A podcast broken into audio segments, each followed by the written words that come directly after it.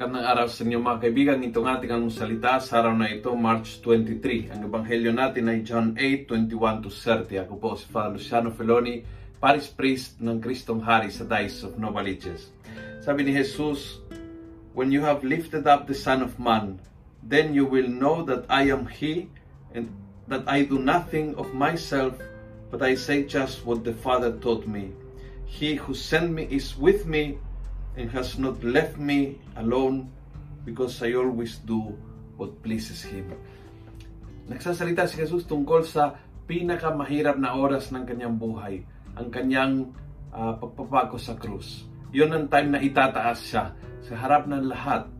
Itataas dahil ipapako sa isang krus, papatayin, itataas. But is in that moment, the worst, the, the, the, the most painful moment ng kanyang buhay, kung saan naramdaman din ng Panginoon na hindi umalis ang Ama sa kanyang tabi. Uh, no, sabi ni Jesus, He sent me and He has not left me alone. Dumaan sa damdamin ng Panginoon ang, uh, ang damdamin ng abandonment, but dumaan din higit sa lahat, naghari sa kanyang puso't isipan yung feeling ng, ng kasiguraduhan na hindi umalis sa kanyang tabi ang Ama. Na ang nagsugo sa kanya ay all the way sa kanyang tabi. Na ang paghihirap ay magiging ding ang pinaka dakilang pagpapakilala. Na ang paghihirap ay magiging ding ang pinaka mataas na karangalan.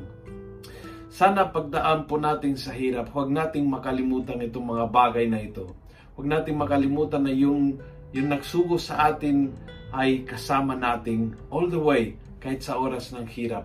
Kahit hindi mo maramdaman, kahit maramdaman mo yung aband- abandonment, alam mo sa looban mo na hindi ka pinabayaan at hindi umalis sa iyong tabi ang Ama.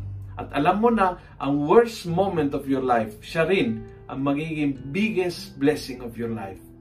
Humarap tayo sa krus na may ganyang conviction na hindi namang ito useless, na hindi namang itong abandonment, na hindi namang ito ay walang uh, silbi. Tulad ni Jesus, humarap tayo sa krus, punong-puno ng pananampalataya sa Diyos na nagpadala sa ating sa sitwasyon na yan. Kung nagustuhan mo ang video ito, pass it on. Punuin natin ang good news sa social media. Gawin natin viral araw-araw ang salita ng Diyos. God bless.